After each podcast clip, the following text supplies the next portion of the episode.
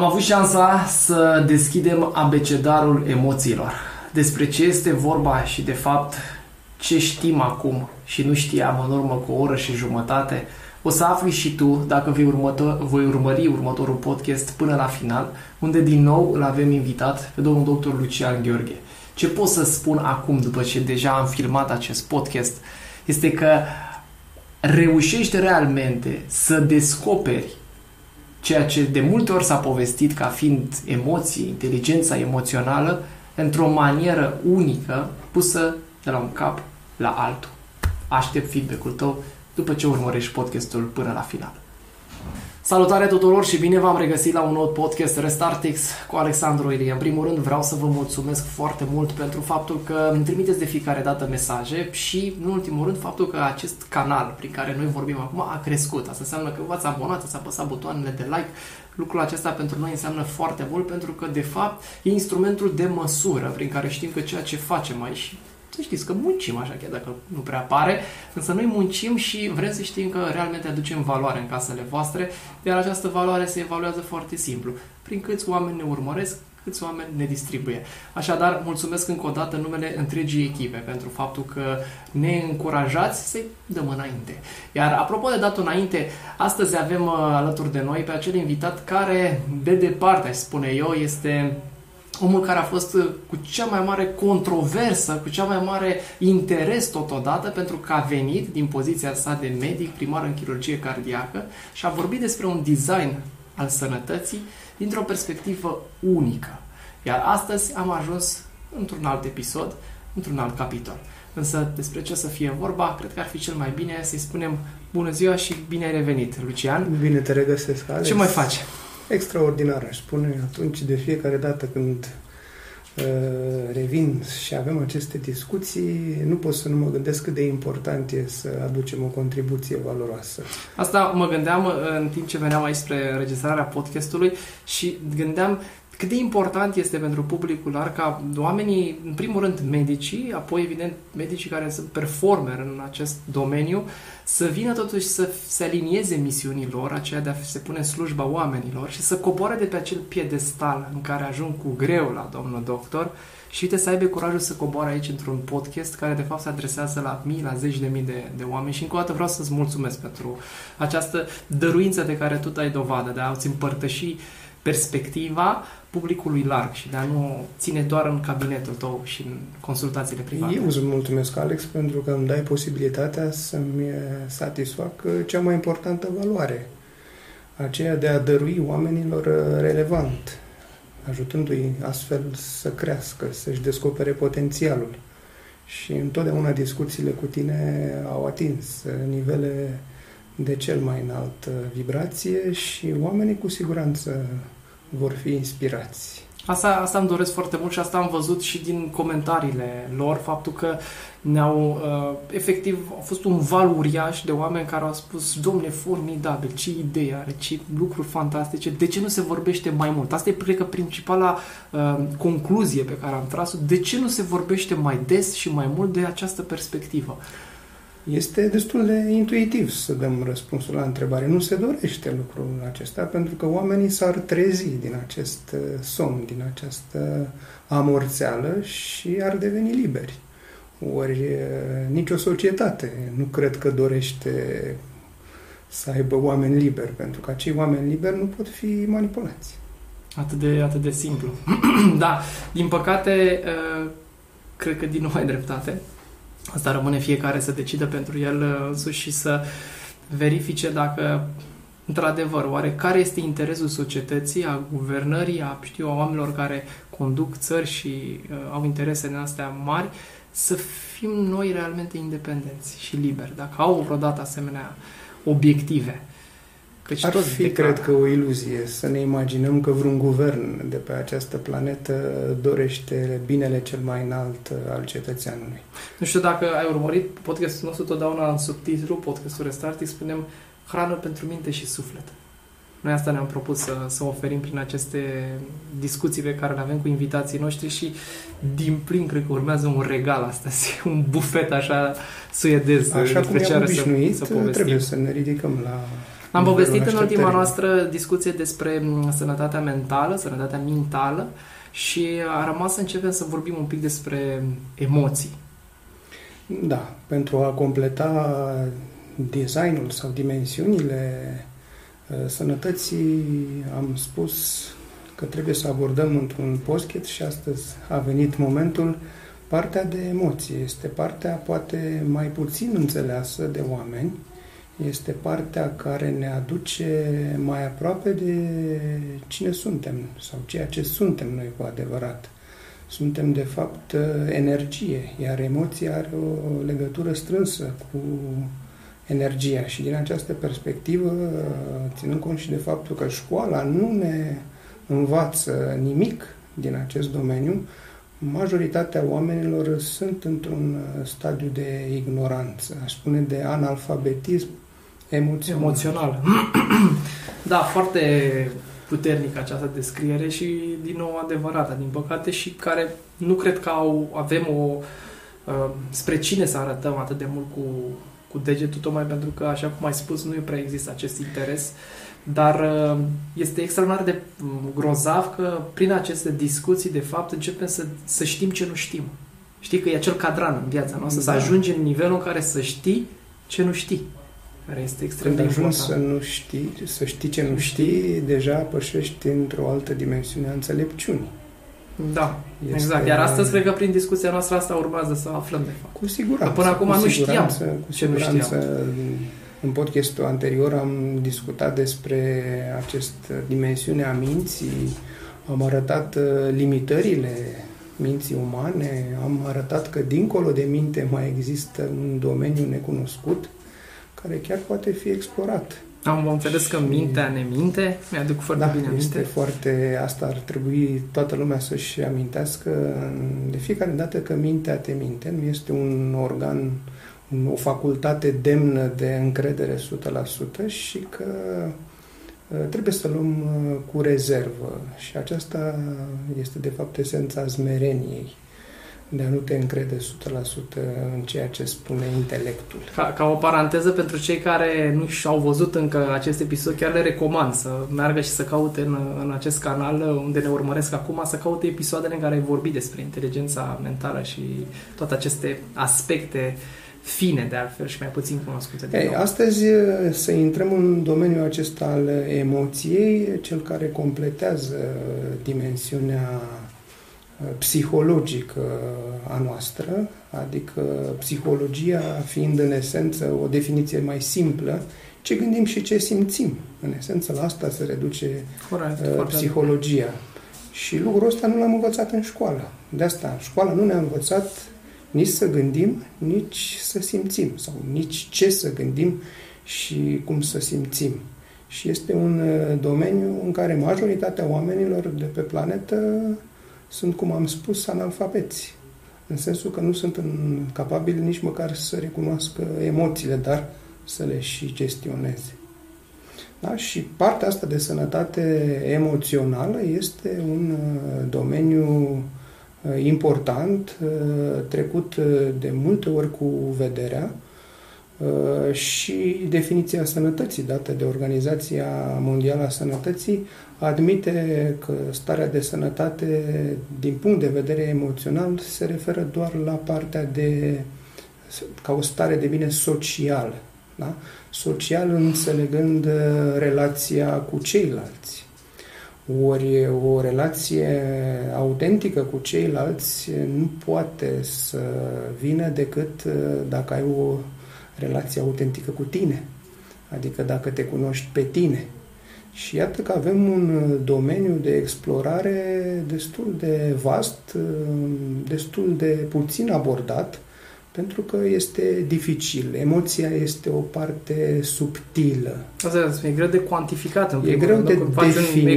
Exact, sau faci o felul de investigații, circuluri precise. E greu de măsurat chiar și e greu de definit, fiind împreună cu gândul o parte a corpului nostru subtil. Dacă corpul fizic este... are o formă grosieră, gândurile și emoțiile au o formă mult mai subtilă și sunt mai dificil de uh, înțeles. ca să începem discuția... Vreau să te întreb, practic, ce înseamnă, din punctul tău de vedere, o sănătate emoțională? Tocmai plecând de la ideea că nu prea ai instrumentele, sau poate tu nu să le dai astăzi, prin care să putem să evaluăm, dom'le, am o sănătate emoțională sau am o carență, pot fi bolnav? Nu? Până la final. Ne trebuie, practic, niște repere exact. De la care să definim, să spun, să cadrăm starea de normalitate a sănătății emoționale. Și aș reaminti, așa cum am făcut-o și în celelalte podcasturi, că problema fundamentală a omenirii este suferința. Și suferința poate fi exprimată la nivel fizic prin oboseală. Dacă întrebi oamenii ce fac și ei o să-ți răspundă în mare parte că, uite, sunt foarte obosit. Din punct de vedere emoțional, o să spună că sunt stresat. Toată da. lumea. Îngrijorat, da? stresat, preocupat. Sunt stresat, uite, sunt stresat cu locul de muncă, sunt stresat cu familia, da? Sunt stresat cu problemele astea de pandemie. La nivel mental, suferința asta se exprimă printr-un dialog interior interminabil, care spuneam în podcastul anterior că acest dialog este principalul consumator de energie. Practic ne epuizează de cea mai mare energie, ne lăsându-ne practic o cantitate minimă de energie care să ne ajute să evoluăm și să ajungem la nivelul potențialului nostru real. Iar din punct de vedere spiritual, această suferință se exprimă foarte evident prin starea de nefericire a majorității oamenilor, a lipsei de sens pe care o au. Deci, da. revenind, practic, sănătatea mentală ar fi, să zic, drumul de la suferință sau de la starea de stres emoțional către starea ființei noastre, care este starea de bucurie.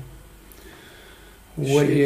Doar, doar ca o, ca o paranteză să văd dacă pot să și reușesc să înțeleg faptul că am putea avea un prim instrument în momentul în care ne simțim vlăguiți, da? Și suntem dominați de o stare de oboseală cronică, putem să o asociem din start și cu acest element emoțional precar?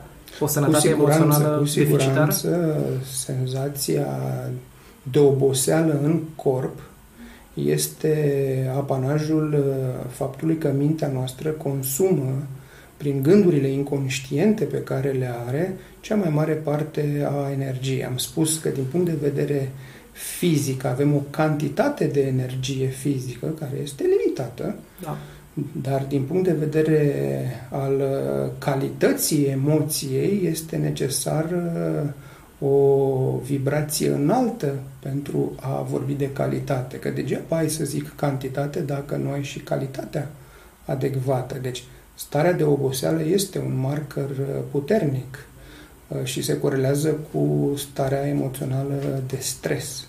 Practic, stresul, suferința este asimilată unei stări de boală, nu neapărat un diagnostic explicit, ci o stare naturală. Deci majoritatea oamenilor se află într-o stare de suferință emoțională, pentru că nu-și pot, nu sunt capabili să-și gestioneze și să înțeleagă gândurile și emoțiile.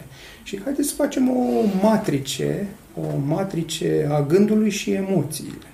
Da? Dacă luăm o axă orizontală prin care să ne arăt, să arătăm cât de cl- câtă claritate mentală avem și una verticală în funcție de vibrația de energie, vom defini patru cadrane.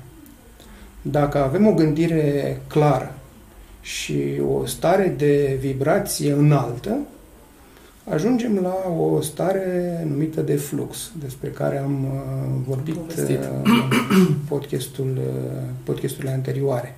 Starea de flux este o stare de vibrație, am spus, înaltă, o stare de totală sănătate emoțională, o stare tipică performerilor de top. Deci înțelegem că o regăsim destul de rar la oameni. Doar performerii de top reușesc să acceseze această stare, O stare în care mintea nu opune niciun fel de rezistență, în care nu există acest conflict, fricțiune interioară între gânduri și emoții și, practic, toată energia vieții este transpusă într-o uh, manieră inspirațională, într-o acțiune care întotdeauna este un act de contribuție în folosul semenilor. Exact. Și aici mă întorc tocmai că pentru cei care nu au văzut acest podcast și chiar îi încurajez să o facă.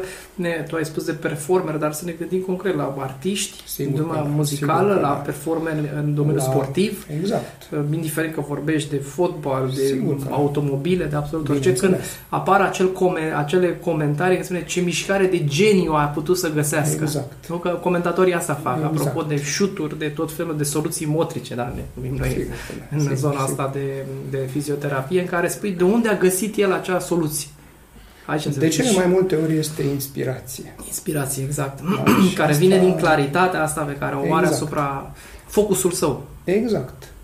Mintea funcționează cel mai bine atunci când e liniștită. Și atunci când e liniștită, toate gândurile se sedimentează și, practic, ca o apă limpede îți poate revela dincolo de ea. Mi-aduc aminte de...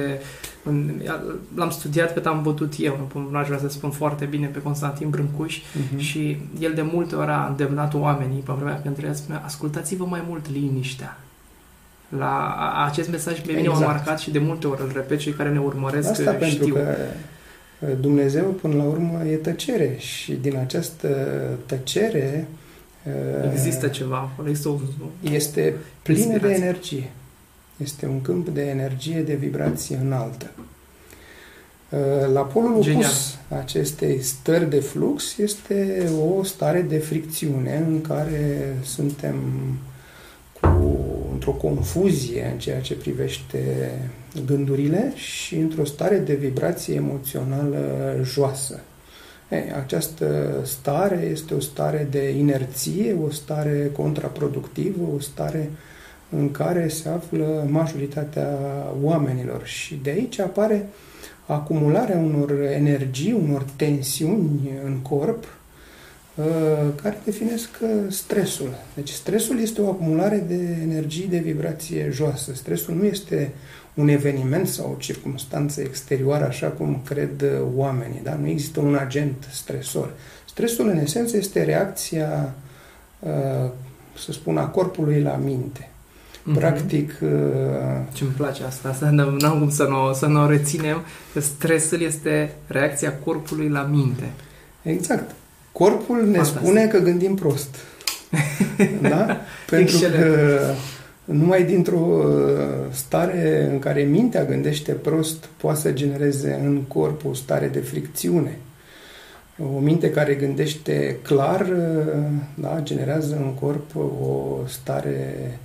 Mă gândesc la, la folclorul românesc, că tu, tu folosești acest termen de fricțiune, dar noi, mi-aduc aminte de bunii oameni, te frământă ceva. Exact, o asta frustrare. Da, putem... Ce frământări ai, mă, tu, acolo? De... Parcă te văd așa cam trist de la o Un vreme. Un conflict, ești în, ești în permanent da, luptă cu viața. Spun asta tocmai pentru că mă gândesc, urmărindu-te cu mare atenție, la, din nou, câtă știință există în folclorul românesc și ce întrebări puternice existau din generație în generație, când, de fapt, bătrânii, înțelepții, te vedeau bunicii noștri, îi spuneau, mă, tu ce ai, că de câteva zile nu prea ești în apele tale.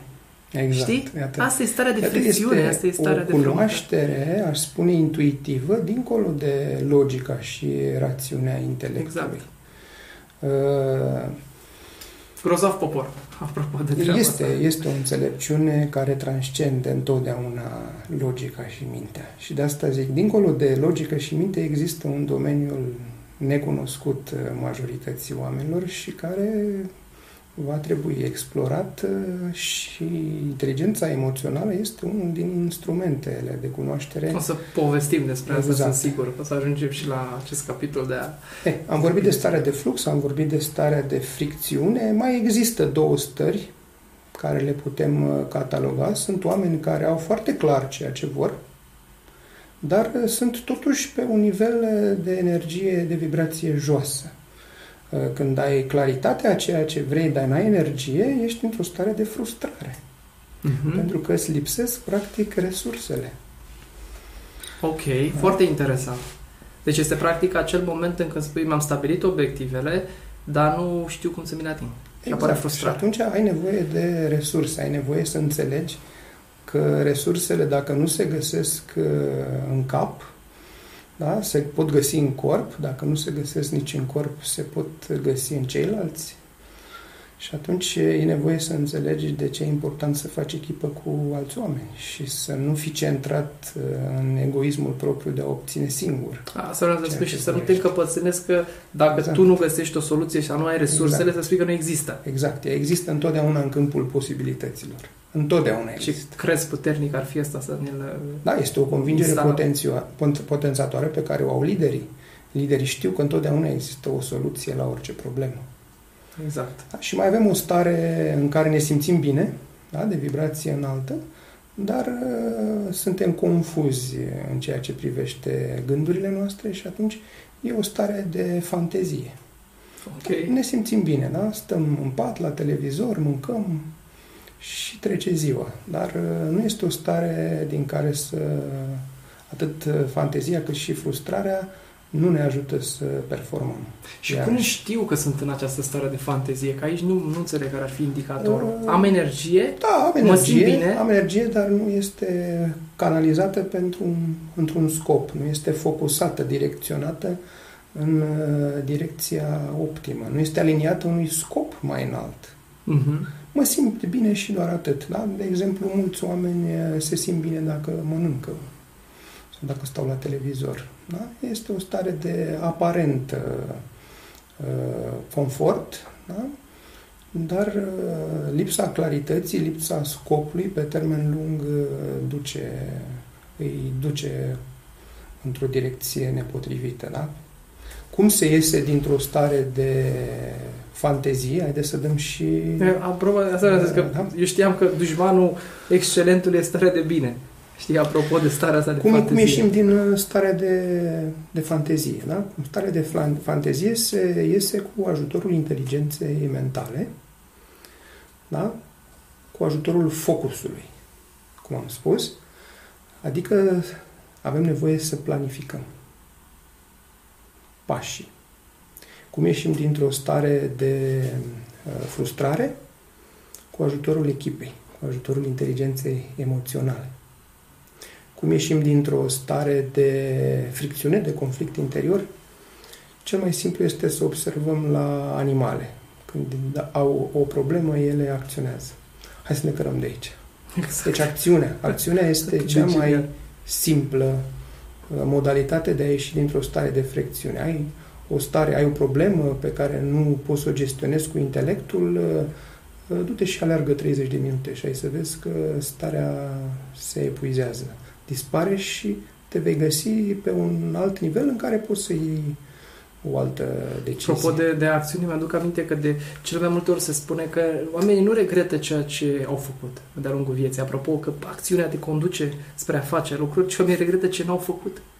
Exact. Apropo de fricțiunea aceasta, că rămâi într-o stare de... Exact, rămâi într-o stare de inerție, de care inerție. te împiedică să acționezi. Da? Și regretul cel mai mare este că nu ți-ai asumat mai multe riscuri. Exact. Că n-ai făcut, da? Că n-am Exact, aia, pentru că îți dai seama că ai ratat esența vieții, n-ai explorat mai multe posibilități. Da? Și să revenim la starea asta de a defini normalitatea emoțională și să punctăm că această stare de suferință, de stres sau de conflict interior este o stare de vibrație joasă care se datorează în principal acumulării unor emoții de vibrație joasă. Și o să discutăm în continuare în detaliu acest lucru, dar această acumulare de emoție se datorează în faptului că nu știm cum să privim emoția, ce să facem cu ea, cum să o exprimăm în mod adecvat. Pentru că dacă nu știm să ne exprimăm emoțiile adecvat, ele se vor acumula ca într-un vas cu presiune și vor aștepta un, o circumstanță sau un moment să explodeze. Este Asta este mecanismul. Da? Deci, starea de stres este o acumulare inconștientă de emoții de vibrație joasă, care nu sunt exprimate adecvat, iar intelectul ce face cu ele? Le, fie le suprimă pe o perioadă limitată, fie le reprimă în inconștient, negându-le sau proiectându-le pe alții, fie exprimându-le în mod uh, inadecvat, sub forma unui acces de furie, fie evitându-le. Și aici uh, avem oameni care, uh, nedorind să se confrunte cu ei însăși, uh, evită să trăiască starea de uh, aliniere cu ei și atunci se refugiază în muncă, se refugiază în consumul de alcool, sau, excesul da. de alimente, uh, drogurile, realitatea virtuală, device-urile, și atunci evitarea nu este o soluție de a te elibera de... Am putea spune că o prezența unui astfel de viciu în viața noastră e un astfel de indicator de a evita? Sigur că da, sigur că da. Sigur. Apropo de instrumente. Orice, orice adicție arată că acolo este o problemă de natură emoțională și de cunoaștere a cine ești. Când eviți să te cunoști, să te confrunți cu tine, e clar că e un semnal de acțiune că va trebui schimbat ceva, că nu funcționează. Corpul îți dă tot timpul semnale. Da? Corpul spune că gândești prost sau că nu ești pe calea cea bună. Numai că și intelectul trebuie să conștientizeze și să accepte că există o problemă pentru a o putea să o schimbe. Categoric. Da? Și care ar fi aceste, acest tip de, de emoții pe care le va există o scară așa a lor care ar putea să... Uh, cu siguranță. Trece. Deci, haideți să spunem că emoția, partea de emoție este direct legată de calitatea vieții.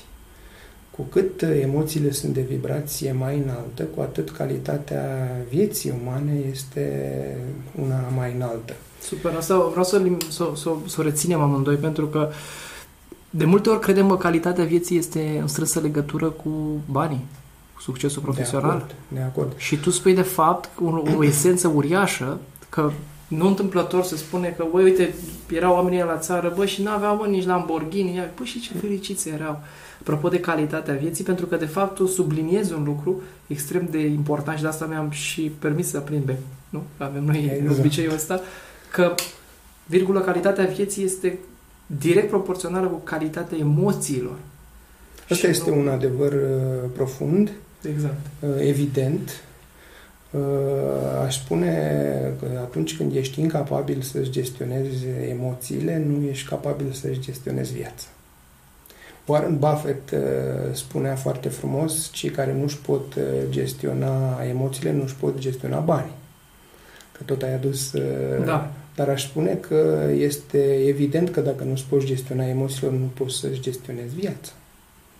Da? Deci calitatea emoției este esențială, pentru că de aici avem și calitatea relațiilor.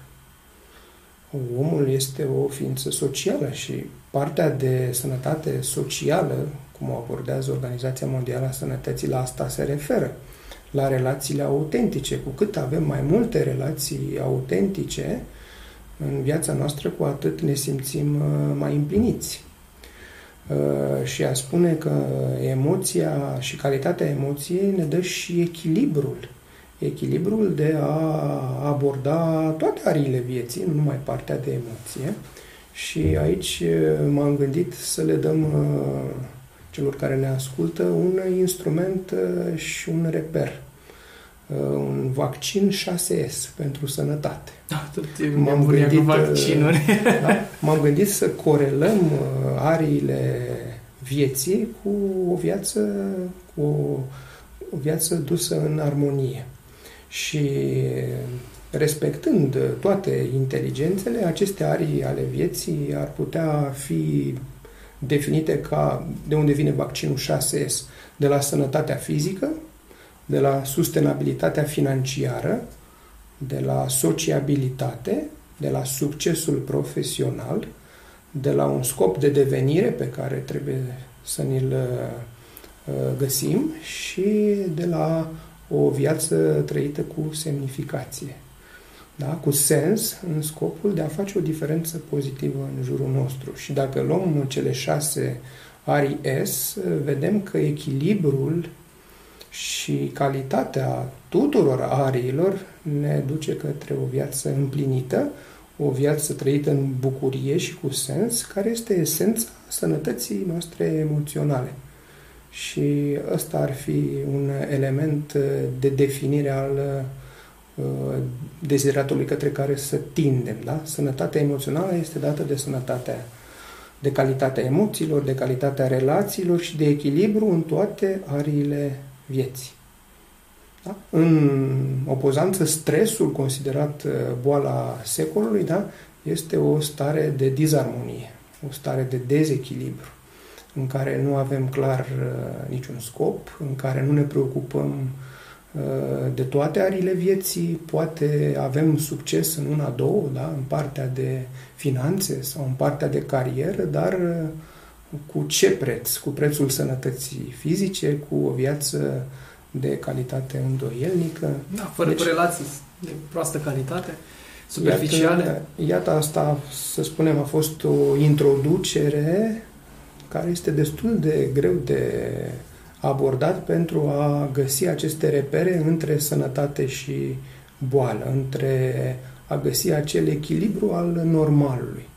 Care mă gândesc este... că acum, apropo, mă gândeam, din, venea o minte, vezi? Apropo, îți vine, mi-a venit. Exact, mi-a venit. Uh, din nou, tot din folclor, nu? Când oamenii spuneau, mă, dar vezi că lucrurile importante ale vieții sunt simple. Și vezi, apropo de emoții, apropo de un bună ziua, de un zâmbet, de o ținere de mână, ce calitate îți dă a vieții acest tip de gesturi și acțiuni simple ale vieții cotidiene, prin comparație cu această situație în care vrem să răgăm după bani, după faima, după mm-hmm. joburi, după case, după mașini. Important e să reținem acest echilibru în toate ariile, nu într-o singură arie. Pentru că atunci e ca și cum avea, am avea o competiție cu șase alergători în care unul a furat start. Da, vezi tu, din, din perspectiva asta, totuși trăim cele mai bune vremuri din istorie. Oamenii nu mai mor de foame, cel puțin, da, continentele astea importante, sigur, se moare de foame, din păcate, dar vorbim de omul modern, totuși, hai să ne raportăm la România. Românii trec cele mai bune vremuri din istorie, din punct de vedere economic, din punct de vedere al infrastructurii, din punct de vedere al tehnologiilor, de ușurința vieții. Și cu toate astea, în opozanță, apropo de lipsa echilibrului, parcă sunt mai nefericiți ca niciodată. Aici, distinția care trebuie făcută este că, într-adevăr, trăim probabil cea mai confortabilă, aș spune, perioadă din toată umanitatea. Și asta se datorează progresului tehnologic. Însă, progresul tehnologic arată progresul în afara noastră. Noi uităm să progresăm în interiorul nostru. Să ținem pasul. Da? Deci, nu cred că oamenii din acest moment de pe planetă sunt mai fericiți decât cei care au trăit acum două mii cinci sute de ani. Cu siguranță trăiesc într-un confort. Cu siguranță știința, medicina a progresat și speranța de viață a crescut semnificativ, semnificativ dar ceea ce împlinește pe oameni, calitatea vieții, calitatea vieții este la cei mai mulți ratată. Și ăsta este scopul acestor podcasturi pe care le facem, să transmitem oamenilor câteva distinții, câteva instrumente care să-i ajute să treacă la nivelul următor, să-și descopere potențialul interior care este infinit. Și cu acestea fiind spuse, haideți să intrăm efectiv în emoție și m-am gândit să facem o anatomie și fiziologie, dacă putem să-i spunem, a emoției. Asta sună așa, un, un breaking news, dacă mă întreb pe mine. Da. Nu știu, n-am mai auzit până acum de anatomia este emoției. Este o abordare personală, este o abordare experiențială, da? M-am gândit să definim emoția, pentru că dacă întrebăm oamenii ce este emoția, vom primi... sau nu vom primi răspunsuri, da. Ce este de fapt emoția? Emoția este o cuantă de energie, pentru că cuanta este o cantitate, emoția are legătură de energie, o cuantă de energie care are formă, are funcții, Și din această perspectivă, da, hai să ne gândim ce funcții ar avea emoția. Emotion, emoția etimologic vine de la emotion, care înseamnă energie în mișcare. Deci, emoția, în esență, este o cuantă de energie în mișcare. Ce funcții are?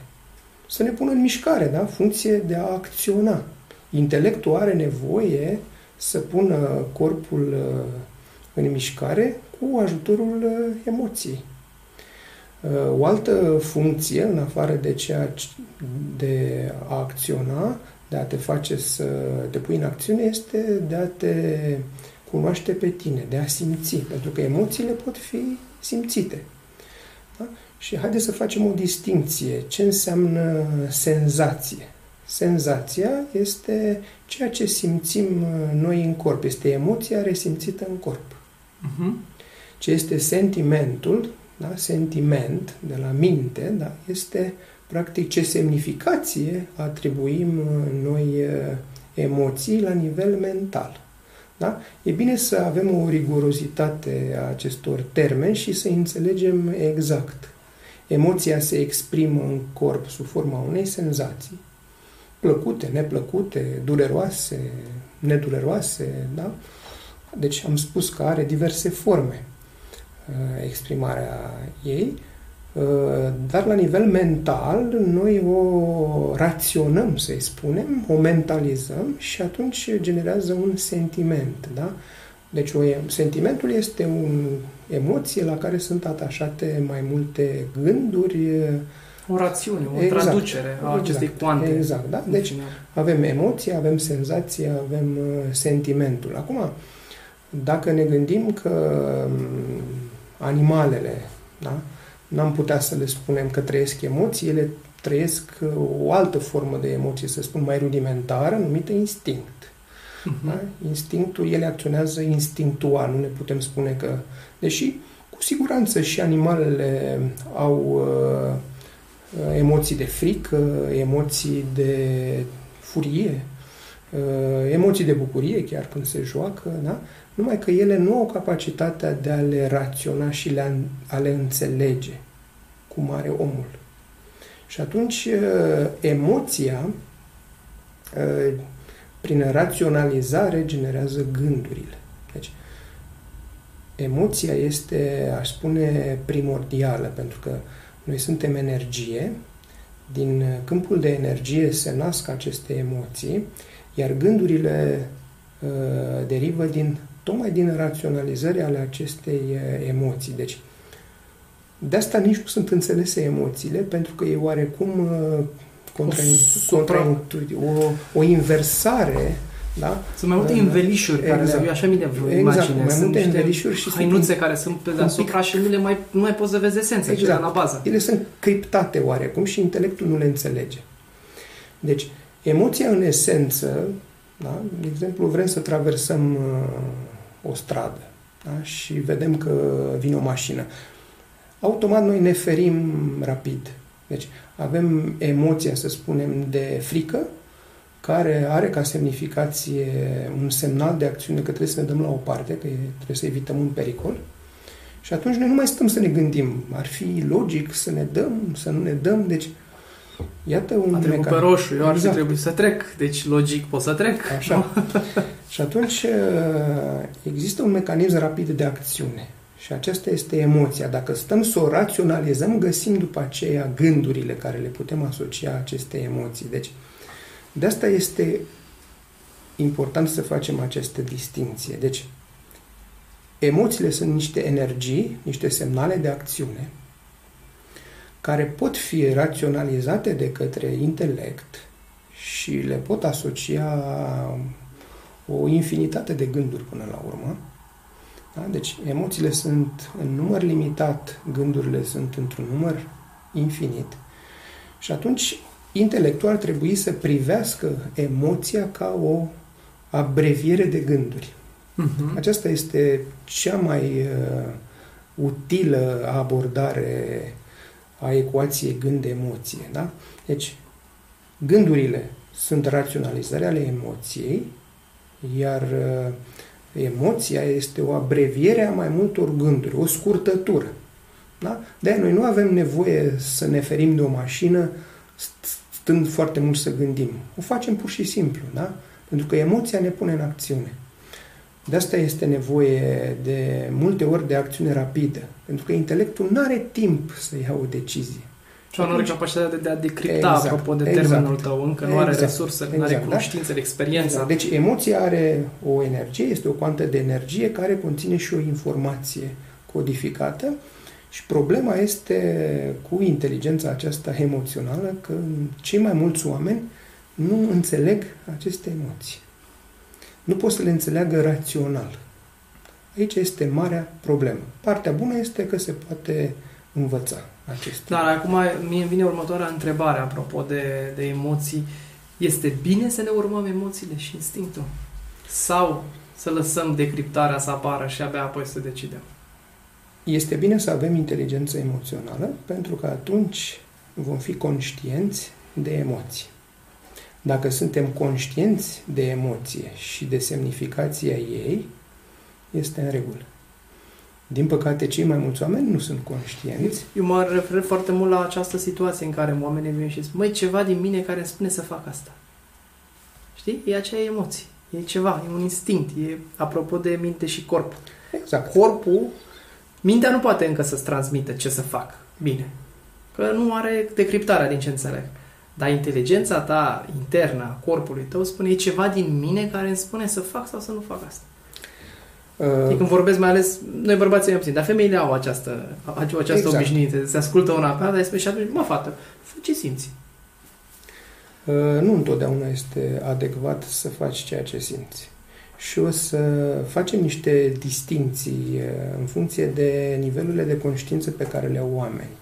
În funcție de nivelul de evoluție la care a ajuns mintea lor, intelectul lor. Și haideți să facem, să definim tot acest spectru de emoții umane, de energii. Spuneam și în podcasturile anterioare că tot acest câmp infinit de energie, de la zero la infinit, da, îl putem denumi câmp de conștiință. E, în acest câmp de conștiință infinit există un spectru de energii umane, să spun pe o scală logaritmică, de la zero la zece la puterea o mie, care este nivelul maxim pe care corpul uman îl poate suporta, un spectru de energii sau nivele de conștiință.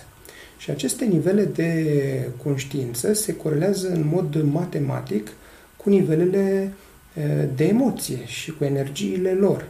Practic putem, dacă cunoaștem această scală a conștiinței care a fost descrisă și măsurată de către doctorul David Hawkins, chiar pentru detalii ascultătorii pot să intre, să acceseze pe internet scala nivelurilor de conștiință, care este calibrat, măsurat, este sub formă... Că este unei... un instrument dovedit, exact, nu este un, un lucru așa care... Care ne ajută specific. Să verificăm, să înțelegem într-o manieră comprehensibilă minții care sunt determinanții comportamentului uman, care sunt atitudinile care stau în spatele acestor determinanți și vom ajunge la concluzia că uh, comportamentul uman uh, se exprimă în mod predictibil în funcție de nivelul de conștiință.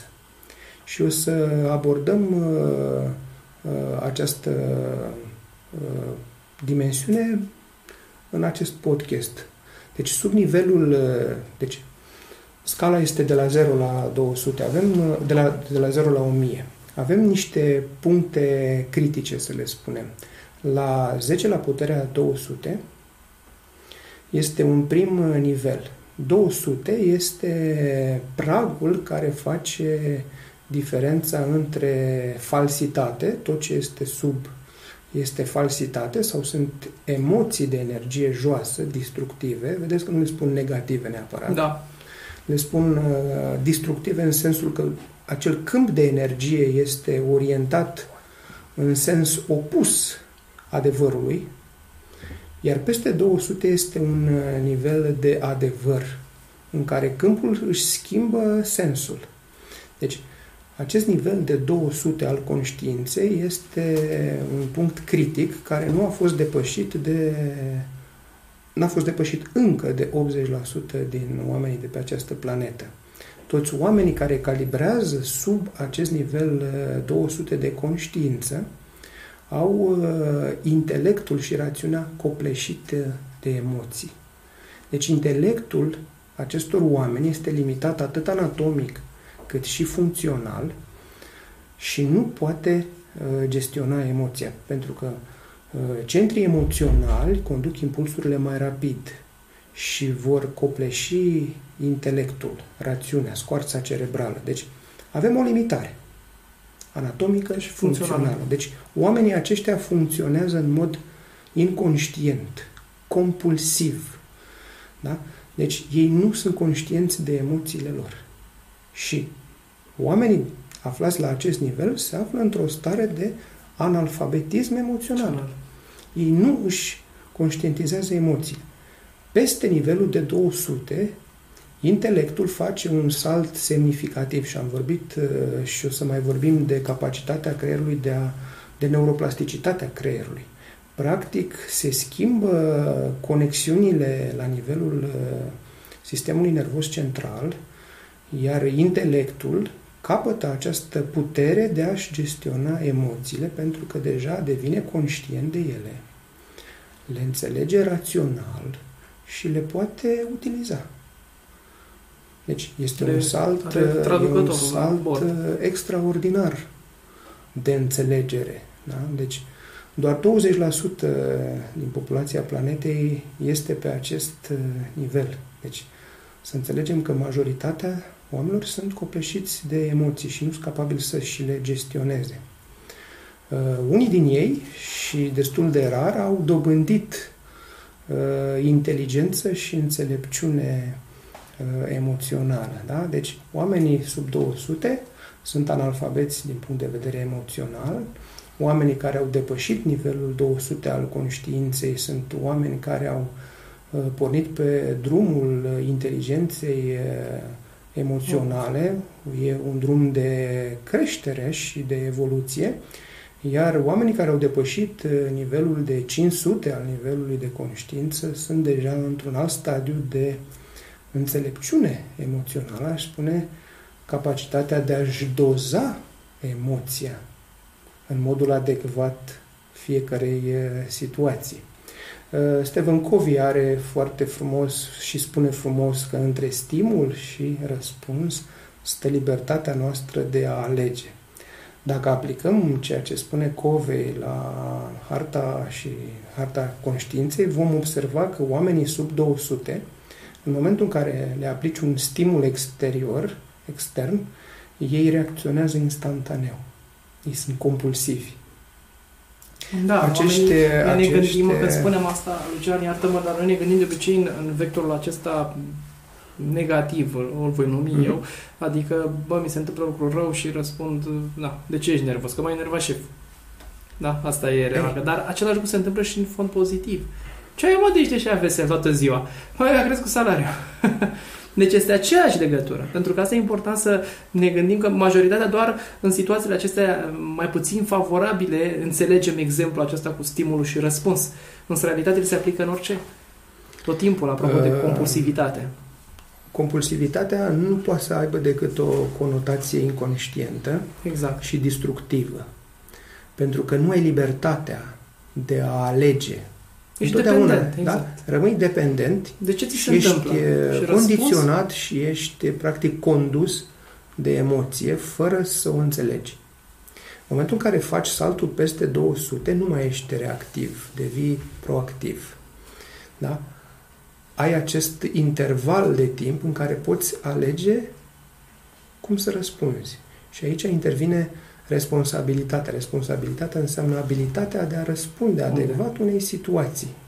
Și de asta oamenii sunt aici conștienți și au libertatea de a alege cum să se manifeste într-un sens sau altul. Apropo, mă gândeam acum la responsabilitate în limba română, cred că are strânsă legătură între abilitatea de a răspunde. Exact. Asta și înseamnă. Abilitatea de, de a răspunde, răspunde.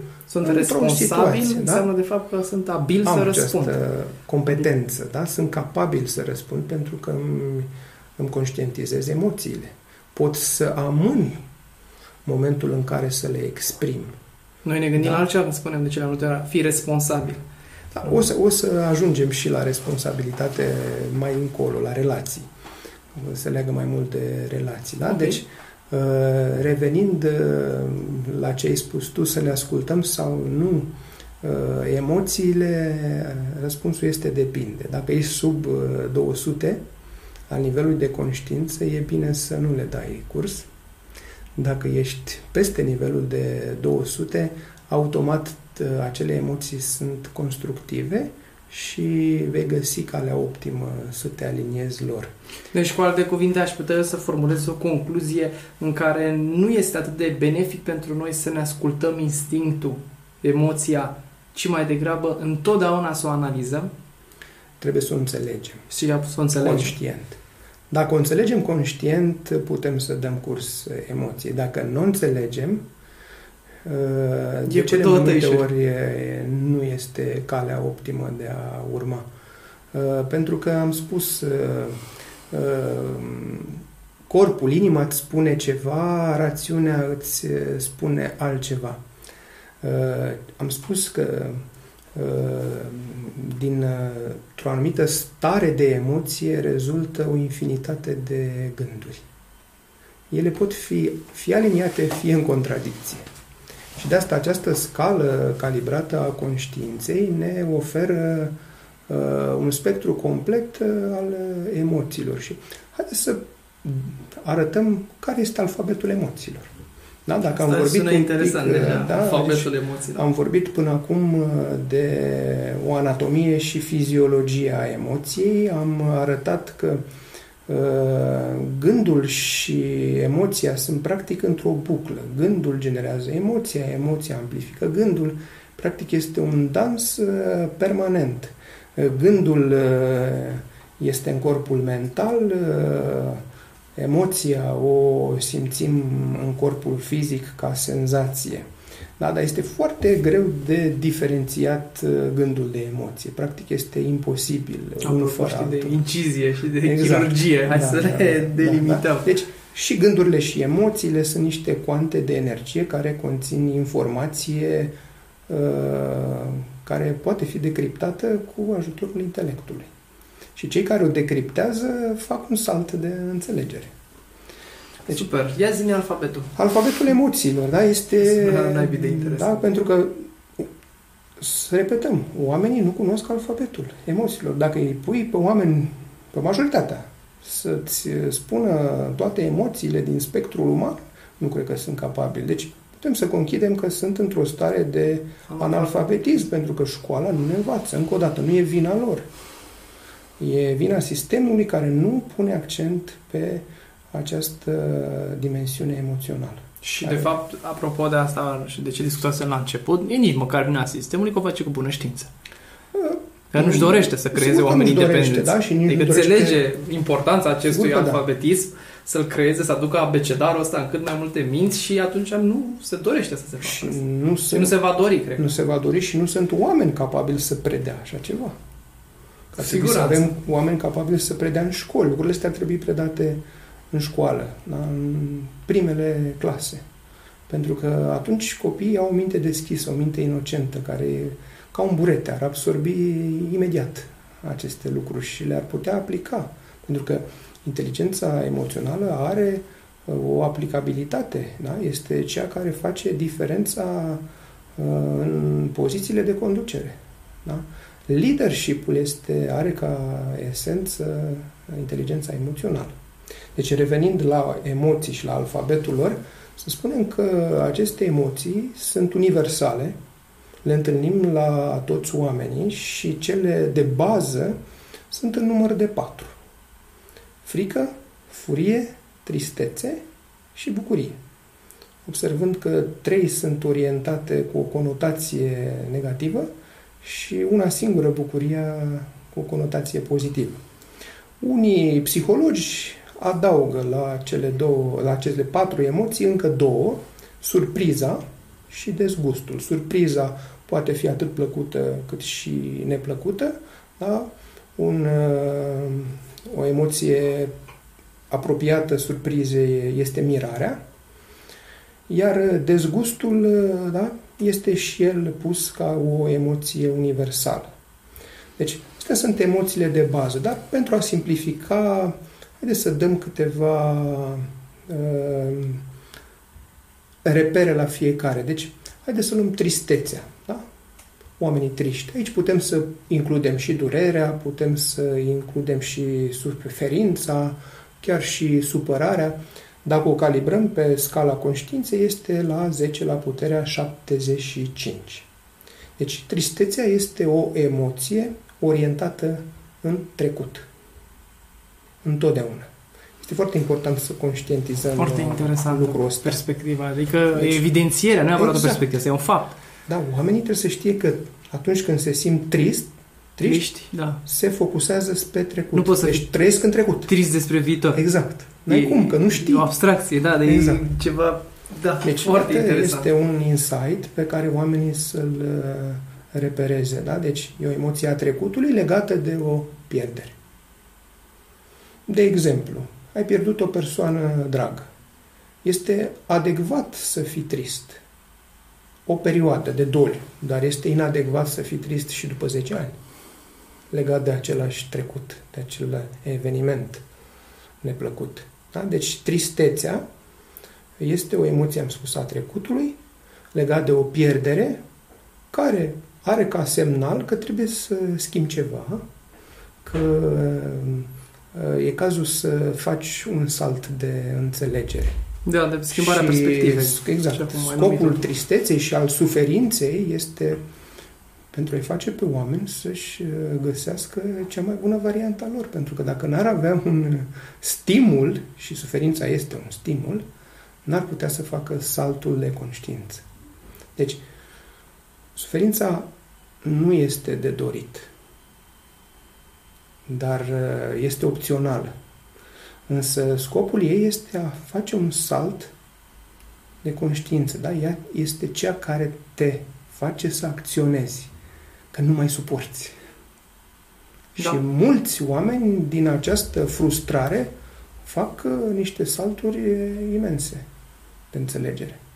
Și câte povești de succes sunt plecate dintr-o numai, stare de suferință. Numai să ne gândim cei care au pătimit în închisori, pe drept sau pe nedrept, da? Acolo este un mediu în care ești pus față în față cu tine și tocmai din acea suferință se naște un, poate chiar o capodoperă. Mulți au putut scrie lucrări extraordinare în perioada cât au fost ținuți în închisori. Da, așa este. Da? Deci, aceasta este tristețea, da? Haideți să mergem la o emoție un pic cu o energie mai mare. Frica. Frica este o emoție care calibrează pe scala conștiinței la zece la puterea o sută. Frica este o emoție orientată către viitor. De asta are da? o scară exact. mai mare. Deci, iată, tristețea către trecut, frica este către viitor. Scopul fricii este de a te avertiza de un eventual pericol. Deci, ăsta este scopul. Să te avertizeze, nu să rămâi blocat în ea. Pentru că atunci când te avertizează și ești conștient de frică, ea se transformă în creativitate. Găsești o soluție de rezolvare, anticipezi un eventual pericol și îl poți depăși mai ușor. Acesta este scopul fricii, da? De a găsi o soluție de rezolvare, de a evita un pericol. Nu de a rămâne blocat și paralizat în frică. De obicei, oamenii, animalele rămân paralizați în frică. Da? Pentru că neînțelegând semnificația emoției, fricii, că este orientată către viitor, că ea încă nu s-a întâmplat, da? Pericolul nu, încă nu s-a întâmplat, nu e cazul să suferim în avans pentru ce ar putea să se întâmple, da? Și e cazul să înțelegem că trebuie să facem ceva constructiv, creativ, pentru a evita acea situație. de cele mai multe ori, frica nu este, nu se adeverește, da? Decât maxim unu la sută din situații, da? Majoritatea oamenilor au o frică imaginară, da? Pericolul este imaginar, de fapt. Da? Sau un procentajul gând. de exact. a se manifesta este foarte exact. mic. Căci avem foarte multe scenarite. Sigur că da. Scenarite, da? Și spuneam în podcastul cu mintea că frica de moarte, da, este da, sursa de bază, da? Și spuneam că pleacă de la eroarea de a ne considera separați de sursa divinității din noi. Această separare generează o entitate separată numită ego. Ego-ul se poziționează și spune da. asta îmi place, asta nu-mi place, și din faptul că îmi place viața și nu-mi place moartea, apare frica de moarte. moarte. Asta în esență este mecanismul fricii și toate fricele conduc către frica de moarte. O pentru că dacă noi am depășit frica de moarte, nicio frică n-ar mai fi posibil. Doi, dacă am ști că suntem nemuritori, frica nu ar mai fi posibilă. Dar există posibilitatea să o înțelegem frica și să o folosim în mod constructiv, ea având rol de a ne avertiza, exact. să devenim creativi pentru a putea depăși un pericol real, nu imaginar. Da? Deci am făcut tristețea, frica, furia. Furia este o emoție a prezentului. Da? Nu putem fi furioși decât la momentul prezent. Ea are o energie mai mare decât frica, este zece la puterea o sută cincizeci. Și frica, furia are ca semnificație încălcarea teritoriului. Când cineva îți încalcă teritoriul fizic, mental, emoțional, reacționezi cu furie. Acum, nu înseamnă că furia este, sau emoțiile în general nu sunt negative sau pozitive. De asta am evitat să folosim acest termen pentru a nu inocula ideea că emoțiile sunt negative sau ele sunt adecvate sau inadecvate situații. Da? Este adecvat să ne manifestăm cu tristețe când am pierdut pe cineva drag. Este adecvat să simțim frică când suntem în fața unui pericol real. Este adecvat să ne simți, să simțim furie când cineva ne încalcă sistemul nostru de valori. Da? În fața, să spun, a unui escroc sau în fața unui urs care vine spre tine. Da, da nu, cred că aici da. se întâmplă cel mai frecvent. Situația de furie este atunci când se încălcată această scară de valori. Exact. Aici e, cred că, cea mai exact. da, elocuventă deci, situație. Furia este o emoție de cele mai multe ori inadecvată, pentru că nu ne manifestăm, din păcate, da, în situații care nu reclamă lucrul ăsta. Ne manifestăm cu furie pentru că ne, nu știm să ne gestionăm emoțiile și explodăm. Da, oamenii bineînțeles, compulsivi. Avem și această exact. componentă a ego-ului pe care nu le identificăm, exact. care el, de fapt, cred că e King Kong-ul care... Exact. Când nu înțelegem urla. rațiunea emoției, ne manifestăm cu furie, exploziv, chiar cu agresivitate, rănindu-i pe cei din jurul nostru și pe rănindu-te pe noi. Da? E ca și cum am bea o otravă, da? sperând că moare adversarul nostru. Da? În primul rând ne otrăvim pe noi. Deci, furia de cele mai multe ori este inadecvată pentru că nu o înțelegem. Dacă înțelegem mecanismul, noi putem să o transformăm furia în fermitate. Deci, scopul furiei ăsta este să rămânem fermi și să rămânem aliniați valorilor noastre. E un semnal că ceva în exteriorul nostru nu e în regulă, nu funcționează, dar asta nu înseamnă că trebuie să ne exprimăm cu agresivitate. Deci, tristețea, frica, furia. Haideți să luăm și bucuria. Bucuria este o emoție de nivel înalt. Dacă e mai degrabă, este de fapt starea naturală a ființei noastre. Noi, în esență, suntem bucurie. Deci, practic, e mai mult decât o emoție, este o energie a vieții, o energie a ființei noastre. Atunci când mintea se liniștește, este revelată această stare de bucurie. Când mintea este agitată, această stare de bucurie este mascată. Și de asta nu o vedem. De exemplu, atunci când, când, ne, când ne liniștim mintea, de exemplu, am primit o mărire de salariu sau acțiunile noastre la bursă au crescut, da? Practic, mintea noastră se liniștește și în această liniște este revelată bucuria ființei noastre. Egoul face confuzia că își atribuie meritul acestei bucurii, crezând că îi se datorează lui. Și face o ancoră că de fiecare dată el vrea să repete această experiență. Numai că el intră într-un mecanism patologic al dorinței aici. Deci, starea de bucurie nu este o stare a minții, este o stare a ființei noastre, care e doar revelată când mintea este liniștită. Și mintea e liniștită când e satisfăcută. Ea face atunci confuzia, arogându-și meritul pentru această stare de bucurie și asociază inconștient cu mecanism, cu situația care... trebuie meritele, nu? Exact. Că mă gândesc din nou tot la popor. Dacă a câștigat treabă, bani... Exact, a... mă, dar ce de ești așa fericit? Și vine exact. Imediat atributul. Păi, pentru am, că... Am și... câștigat bani, mi-am cumpărat o mașină, mi-am cumpărat o casă nouă, da? Ori această bucurie nu durează foarte mult, pentru că mintea revine la starea ei de agitație, la starea de neliniște care este uh, tipică. Și atunci ea zice, trebuie să găsesc un alt, o altă metodă de a găsi bucuria. Și atunci vrea mai mulți bani, vrea mai multe posesiuni, da? Deci este un mecanism patologic al dorinței.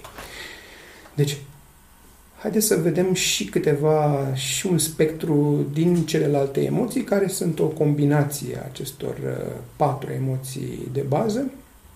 Și să începem de la baza scalei conștiinței, de la zece la puterea douăzeci nivel de conștiință, este rușinea. Rușinea este o emoție inutilă, este o emoție destructivă. Ea semnifică, dacă vreți, inadecvarea ca persoană. Următoarea emoție este vina, zece la puterea treizeci, vinovăția. Vinovăția, iar, este o emoție destructivă, ca și rușinea, inutilă, de care trebuie să scăpăm și care semnifică o inadecvare la nivel de competență mai degrabă, că nu am făcut ceva așa cum trebuie. Rușinea și vina apar în momentul în care ego-ul nostru s-a crezut separat de sursa, sursa vieții. Și spuneam că singurul, singura greșeală și singurul păcat pe care mintea îl face și de care ne putem face vinovați și putem să ne simțim rușinați, este de a ne crede separați de sursa noastră. Deci, această separare, această iluzie a separării de sursă generează aceste două emoții destructive, rușinea și vina, și, din păcate, ele sunt uh, uh, inoculate în conștiința copiilor de mici, pentru că li se sugerează permanent că ar trebui să le fie rușine, că ar trebui să se simtă vinovați, acesta fiind o manipulare inconștientă din partea părinților, dar tocmai le accentuează aceste tipare de rușine și vină. Rușinea și vina sunt emoțiile de cea mai joasă energie care te împiedică să evoluezi. Cei care au la nivel inconștient aceste emoții nu pot performa în niciun domeniu, pentru că se creează niște convingeri limitative puternice care te țin doar în zona de supraviețuire. Deci, e important să reținem faptul că aceste emoții destructive nu sunt de niciun folos și că ele trebuie depășite, înțelegându-le practic semnificația de inadecvare, și nu avem niciun motiv să ne simțim inadecvați nici la nivel de cine suntem, nici la nivel de competențe a ceea ce putem face. Nu avem niciun motiv să credem asta. Mai departe, mergând pe scala conștiinței, avem la zece la puterea o sută douăzeci și cinci dorința.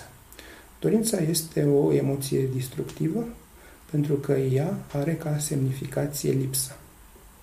Pentru că nu pot să-mi doresc decât ceva ce cred că îmi lipsește. Ori noi ne-am născut ca ființe divine, ca ființe complete, cărora nu le lipsește absolut nimic. Doar ego-ul nostru creează această lipsă datorită separării de sursa divină, În momentul în care te separi de sursă, ai sentimentul că ești incomplet.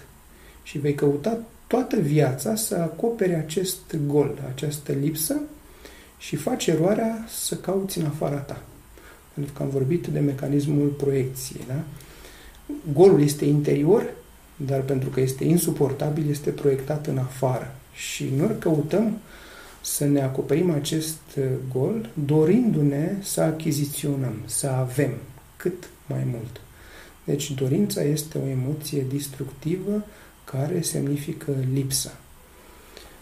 La polul opus dorinței este recunoștința. Recunoștința este o stare de completitudine.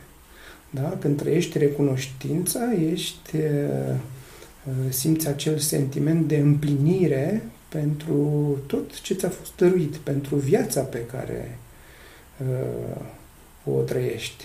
Și, practic, propria noastră existență stă mărturie că Dumnezeu există. Aceasta este mărturia existenței lui Dumnezeu. E propria noastră existență. Și nu putem să fim decât recunoscători când ajungem să conștientizăm lucrul ăsta. Este un miracol, dacă vreți. Da? În toate punctele da? de vedere. Deci, te uiți de la... Iată, doi poli. Recunoștința, la nivel înalt, la zece la puterea cinci sute zece și dorința la zece la puterea o sută douăzeci și cinci. Este un câmp enorm de energie între cele două. Uh, haideți să trecem mai departe de dorință la nivel mai înalt. Este mândria. Mândria, egoismul, trufia, da? Sunt uh, energii, sunt emoții destructive, deci și unii oameni le consideră uh, un cel de atins în viață. Mândria calibrează la zece la puterea o sută șaptezeci și cinci și este centrată pe interesul personal, că propria ta perspectivă asupra vieții este singura corectă, că ai dreptate și că ceilalți greșesc. Deci este o emoție care semnifică de fapt o autosuficiență falsă și o limitare totodată care te împiedică să înțelegi perspectiva completă a vieții. Deci mândria este o emoție destructivă care trebuie depășită. Și ajungem la zece la puterea două sute, unde am zis că acest câmp de energie se schimbă. Și zece la puterea două sute este nivelul curajului sau al integrității. Curaj, din punct de vedere etimologic, înseamnă a acționa din inimă, de la cœur. Curaj. Curajul este acțiunea interioară, acțiunea uh, în opozanță cu lașitatea egoului. Uh-huh. Da? Cu frica lui, cu lașitatea lui. Da? Curajul este o energie care are un câmp nu numai de vibrație înaltă, dar se schimbă și sensul. Deci se orientează spre constructiv. Deci mintea, minții îi lipsește curajul. Asta este o caracteristică a ego-ului. Ego-ul este interesantă lași. Este această idee. Deci de ce spui că mint, minții îi lipsește curajul? Pentru că ea nu vrea să se schimbe. Și nu-ți spune lucrul ăsta. Ea vrea să te țină acolo. Prizonierul ei. Și aceasta este o manipulare. Gandhi spunea foarte frumos: lașii nu sunt niciodată integri. Da? Și are ca substrat această idee că uh, minții îi lipsește curajul, îi lipsește integritatea. Pentru că ea este separată. Mintea este o entitate separată. Nu poate fi un întreg. Și curajul, da, este o emoție constructivă. Nu înseamnă că este opusul fricii. Oamenii care au curaj nu înseamnă că nu simt frică, dar și-o gestionează, acționează cu frica în pantaloni. Întotdeauna. Întotdeauna, da? Deci nu este... Atâta greșită e paradigma asta când mulți zic: mă, ce curajos ești da. tu! Nu, nu, care ce? practic elimină prezența fricii și care de fapt este o prostie, exact. dacă te gândești, pentru că nu poți să manifesti cu curaj. Exact. Dacă, dacă, nu, dacă nu simți și frică. Dacă nu simți frică, nu, da? nu există situație. Deci ele nu sunt opuse, da? Ele se completează, practic curajul este acțiunea din inimă, frica este acțiunea din minte, dacă vreți să facem o distinție și mai clară. Și când ai ajuns la nivelul curajului, poți să-ți urmezi emoția, așa cum ai uh, întrebat la început, dacă e bine să ne urmăm emoția sau nu. E, când am ajuns la nivelul curajului și înțelegem emoția curajului și faptul că ea vine de undeva din interiorul nostru, din cine suntem noi, uh, înțelegem că putem să ne depășim fricile care vin din mintea noastră, din faptul că ne credem separați de tocmai această sursă. Super! Da? Deci, iată, curajul este... Granița se află, de fapt, da, la nivelul este, curajului. Practic, la nivelul curajului este granița între iad și rai, dacă vrei să-i spunem. Da? Se spune că distanța între rai și iad este infimă. Da? Și această graniță este marcată de această emoție a curajului sau a integrității sau a adevărului, a cine suntem. Deci curajul este o emoție constructivă care te ajută să ieși din zona de confort, să-și depășești frica, să poți să crești, să evoluezi și să ajungi în zona potențialului tău de devenire. Fără curaj vei rămâne în zona de confort și nu vei avea cum să evoluezi, vei rămâne doar să supraviețuiești. Deci viața, ori viața nu... trebuie doar supraviețuită. Iată, merită trăită și merită să o trăiești la cel mai înalt potențial. Dincolo de curaj, există un spectru de emoții cu energii din ce în ce mai mari. Deci optimismul, să punctăm, da? Este o emoție care calibrează la zece la puterea trei sute zece. Arată o emoție a bunăvoinței de a evolua, o bunăvoință de a-și manifesta intenția de a-i sluji pe ceilalți în opozanță cu reaua voință pe care o are egoul, care e centrat doar pe nevoile și dorințele proprii. Dincolo de optimism se află o emoție de care am mai vorbit și am numit-o acceptare, acceptarea minții. Ea, de fapt, este sinonimă cu iertare. Uh-huh. Iertarea, probabil, e mai... mediatizată, mai cunoscută, dar este o emoție care semnifică în esență faptul că nu mai opunem rezistență, că mintea noastră nu mai opune rezistență, nu mai opune rezistență. Da, mi-aduc aminte, apropo, și acum face foarte mult sens încă o dată de ce iertarea este atât de înaltă calibrată, da, este. Tocmai pentru că, de fapt, e unul dintre mesajele fundamentale cu care Iisus a venit. Exact. Și în ce momente a venit Iisus cu acest și mesaj. Și cred că o să abordăm și partea de podcast de inteligență spirituală, pentru că va fi foarte interesant să abordăm religia creștină, da, pe care Iisus a propovăduit-o, și să înțelegem răstignirea, să înțelegem învierea și să înțelegem înălțarea. Cred că ar fi extrem de interesant, extrem de interesant pentru a completa acest tablou. tablou al sănătății. Deci, revenind la acceptare sau la iertare, este o emoție de nivel zece la puterea trei sute cincizeci, în care mintea noastră nu mai opune rezistență. Acceptă că sunt adevărate și alte perspective. Acceptă oamenii așa cum sunt.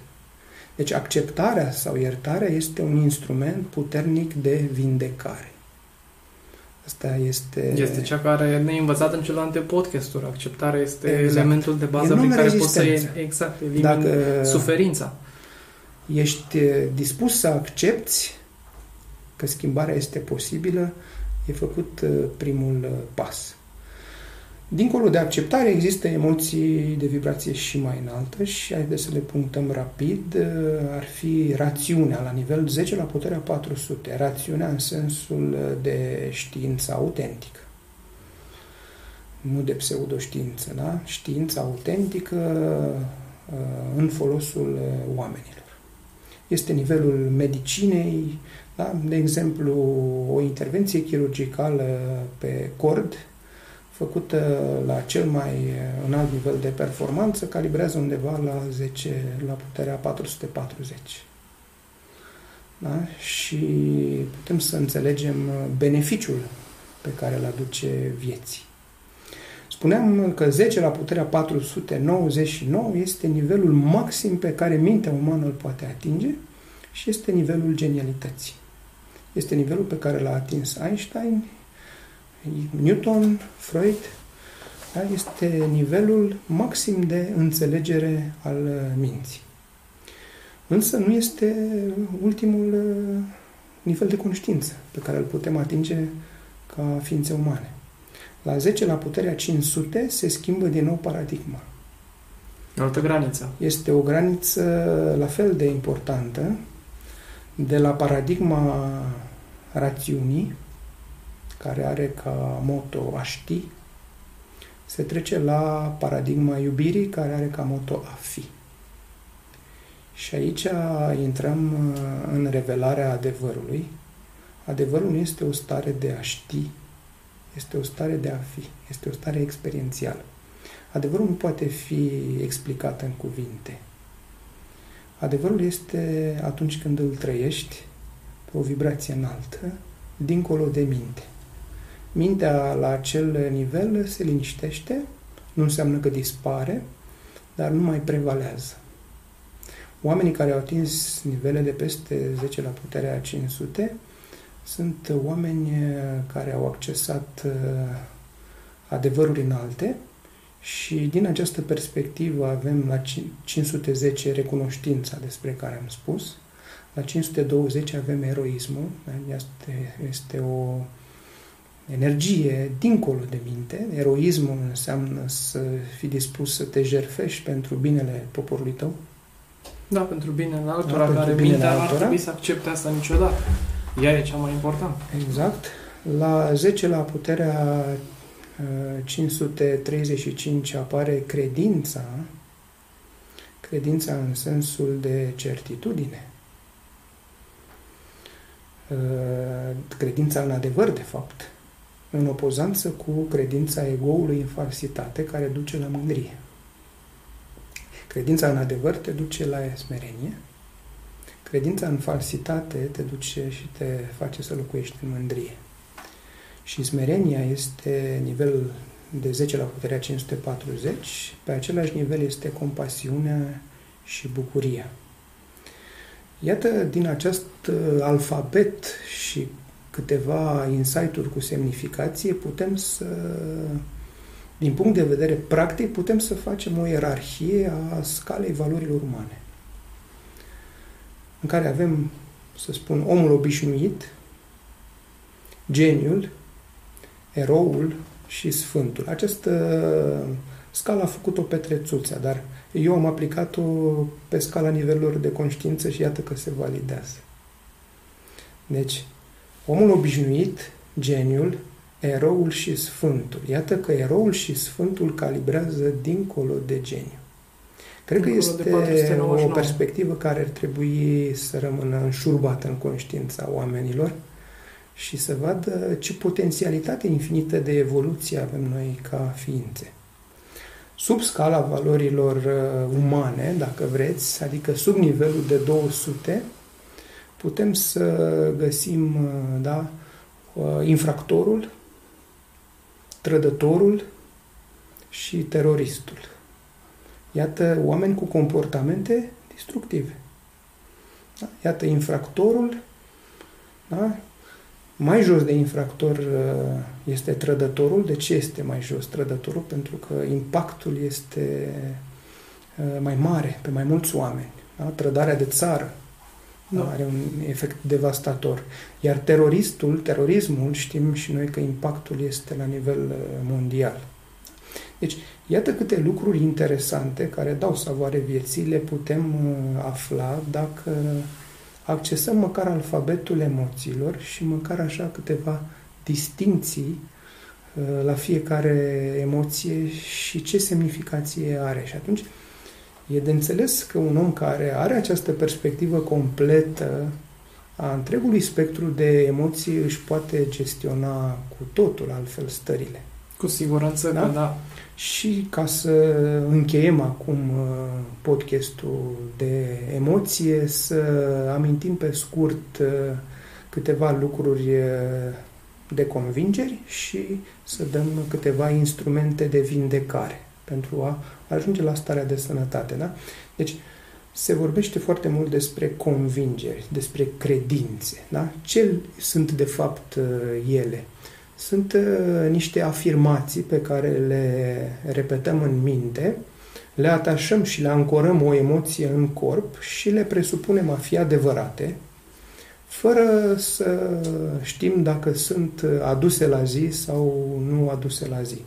Vorbeam în podcastul cu mintea despre faptul că înțelepții sau liderii au depășit trei patologii ale minții, victimita, asuprita și salvatita, și vorbeam de convingerile limitative legate că eu am dreptate, eu nu sunt vinovat sau eu sunt de treabă și te pot salva, și că ele pot fi depășite cu antidoturile lor, cu smerenia, cu responsabilitatea și cu respectul față de liberul arbitru. Da? Deci, ca să dăm un exemplu mai pragmatic din care oamenii să înțeleagă ce înseamnă, de fapt, o convingere limitativă, există o poveste frumoasă cu un băiețel care se duce cu părinții la restaurant și la restaurant le servesc un meniu de pește și sunt aduși, este adus peștele pe un platou lung, peștele întreg, și băiețelul mirat se spune: mami, mami, dar tu niciodată nu gătești acasă peștele așa întreg, îl tai în două. Poți să-mi spui și mie, te rog, de ce nu faci lucrul ăsta? Și mama îi spune: păi cum? Cum, de ce? Păi așa se face. Cum așa se face? Păi așa se face în două, păi așa făcea și bunica ta.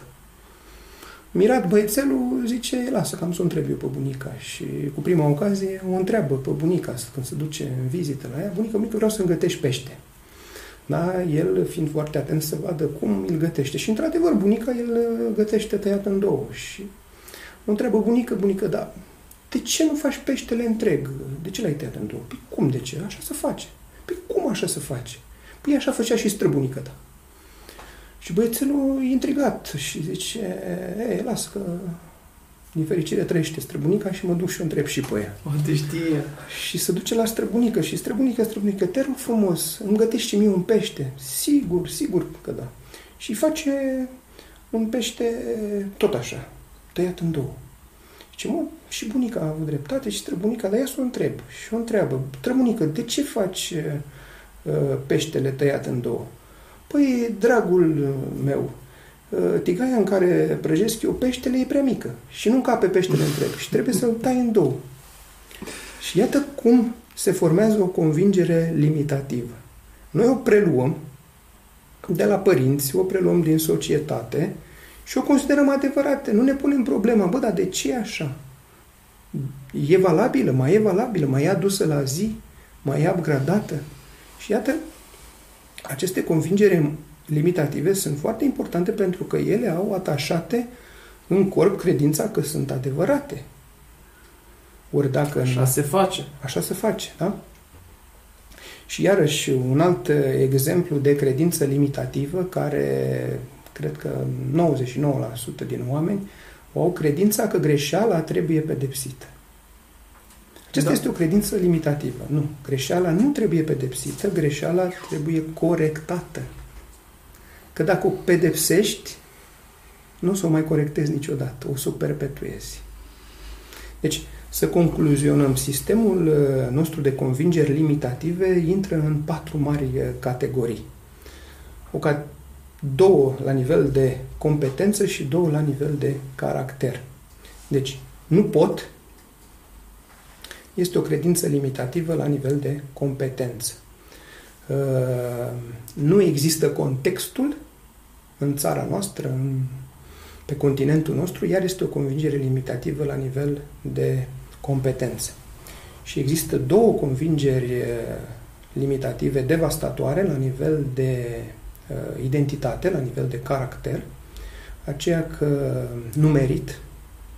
Aceasta este devastatoare, da? Un om care are această convingere că nu merită spuneam, va locui în vină și în rușine și de acolo este practic imposibil să evolueze.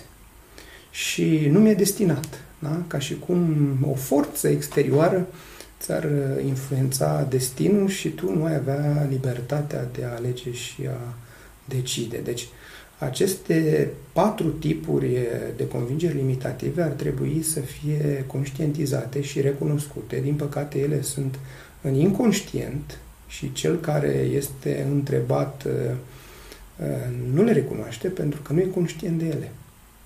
Dar de cele mai multe ori, oamenii care nu reușesc să fie productivi sau să performeze au de cele mai multe ori aceste convingeri limitative în subconștient. Și ca instrument, cum putem să le depășim?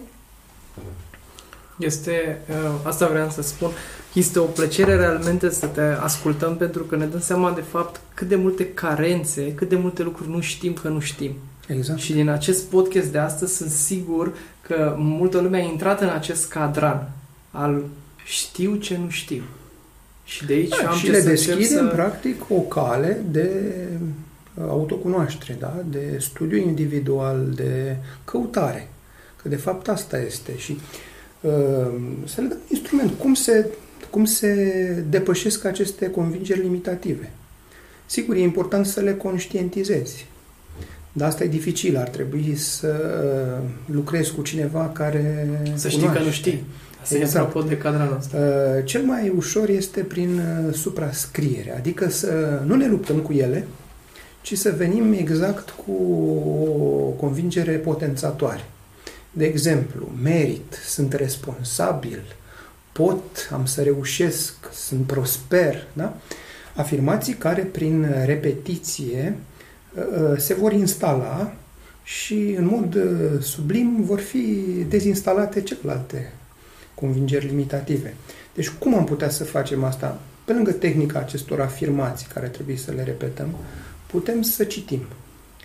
Să citim cărți relevante. Nu trebuie să citim toate cărțile din lume, trebuie să citim top cinci cărți din orice domeniu.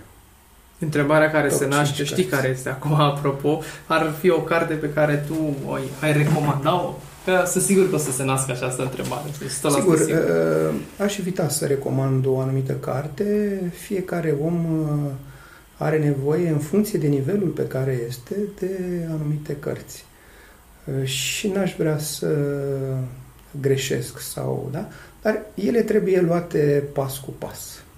Pentru că aceste cărți conțin în ele multe convingeri potențatoare. De multe ori, oamenii care se apucă să citească, în primele momente constată că mintea lor opune rezistență.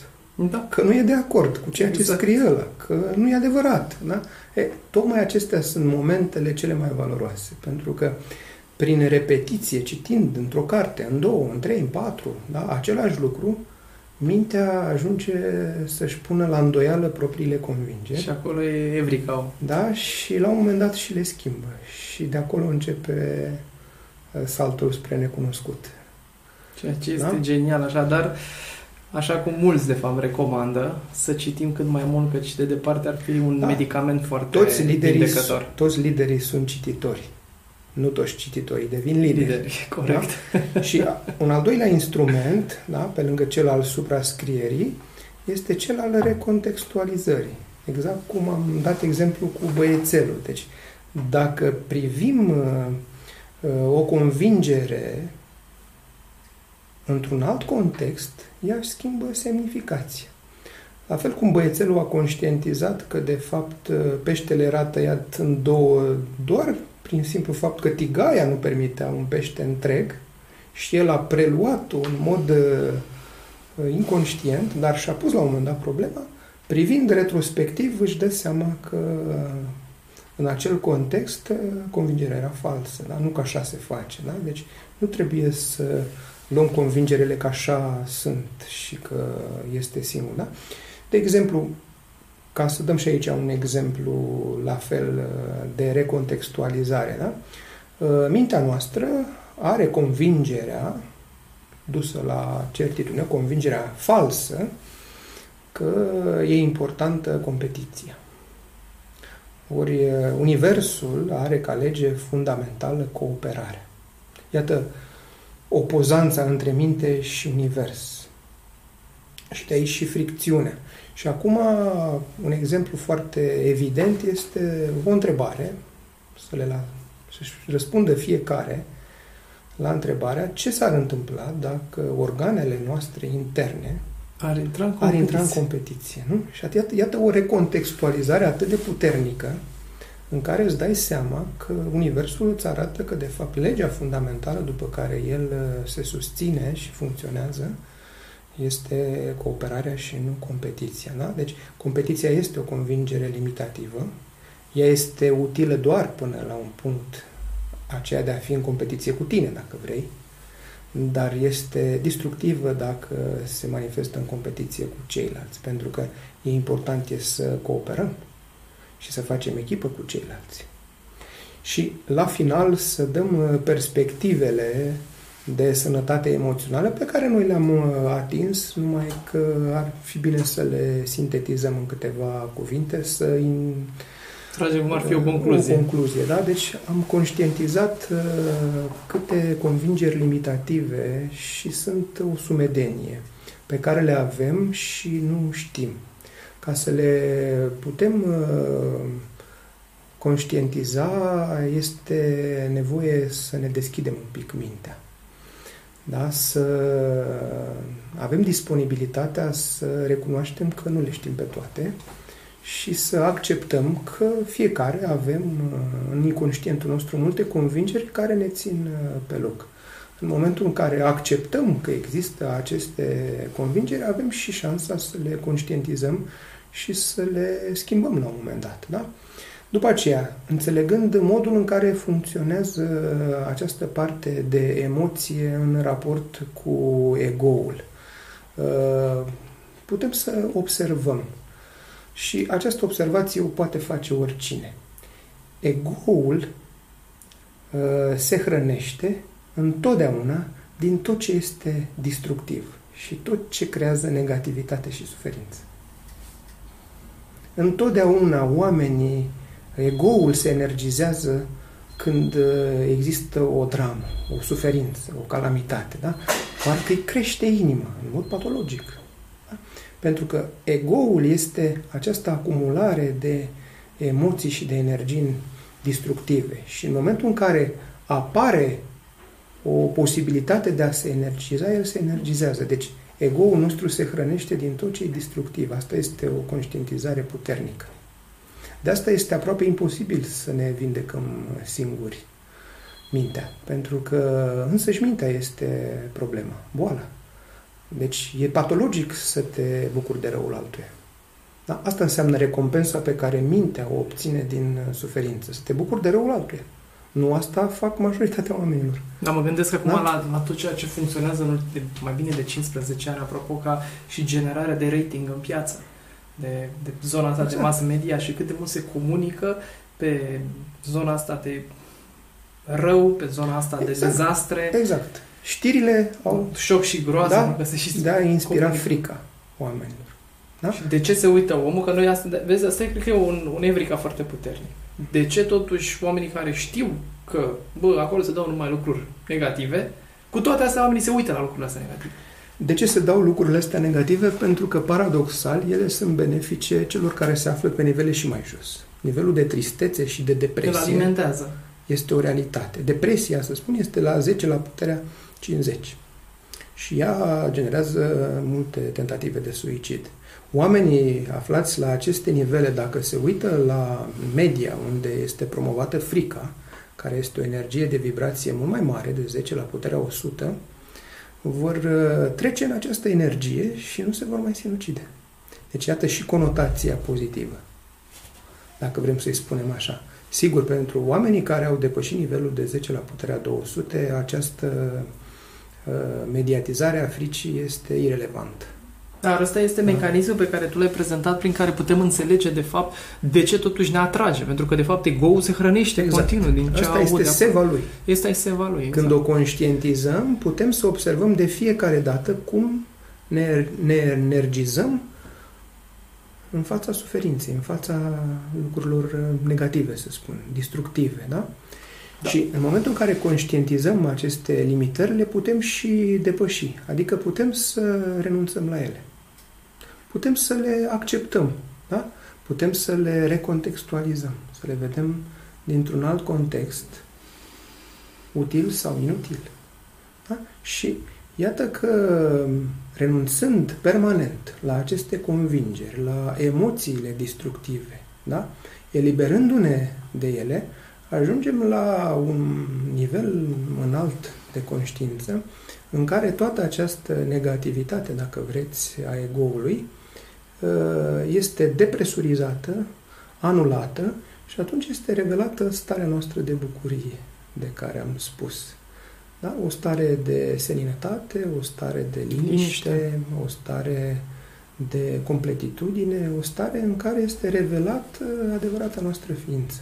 Și cred că aceasta este starea de sănătate mentală, este starea de înțelepciune, la care ar fi care per de ajuns. Da? Deci, am vorbit astăzi, da, un proces de la starea de boală, de la stres, la starea de bucurie.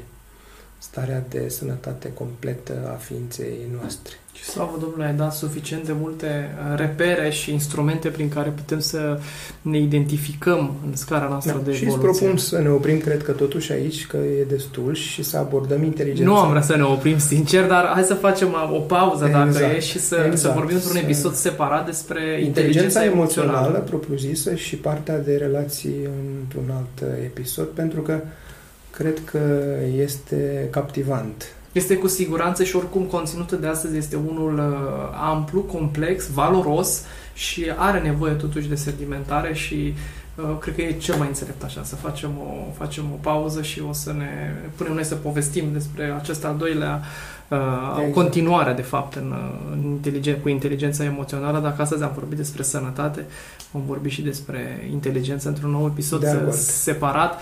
Așadar, cum a fost pentru voi? Nu știu, abia aștept să-mi spuneți într-un comentariu pe care să-l lăsați la acest podcast. Pentru mine, personal, a fost poziționarea în acest cadran a știu ce nu știu. Am aflat ce nu știu și este clar un, un cadran extrem de important care îmi deschide apetitul cunoașterii și apetitul evoluției. Sunt curios cum l-ați găsit voi, cei care ați urmărit acest podcast, și încă o dată aș vrea să-ți mulțumesc foarte mult, Lucia, pentru timpul acordat. Și să ne revedem. Ne revedem cu siguranță. Toate cele bune!